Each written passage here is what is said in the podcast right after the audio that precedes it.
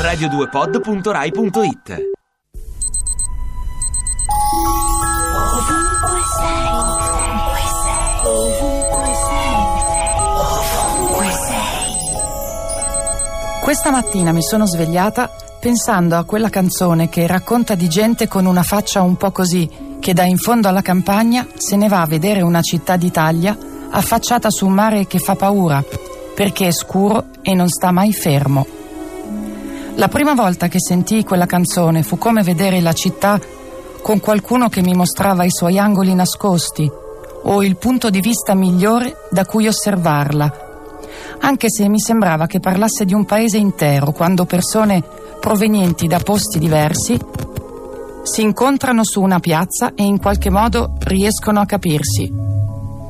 E non fa differenza se arrivano dalla campagna o da un altro pianeta perché non c'è il tempo di guardare il colore della pelle o se hanno davvero le ali, come gli angeli da cui prendono il nome. Ho pensato ai ragazzi che giocano a rugby in Serie A e hanno dimenticato di andare a giocare la partita perché c'è da spalare il fango. E ho pensato a chi viene dall'Africa e ha preso in mano la vanga perché quella città è anche casa sua. E mi sono detta che mi è sempre piaciuto il suono di quella parola. Genova. Ti piace Radio 2? Seguici su Twitter e Facebook.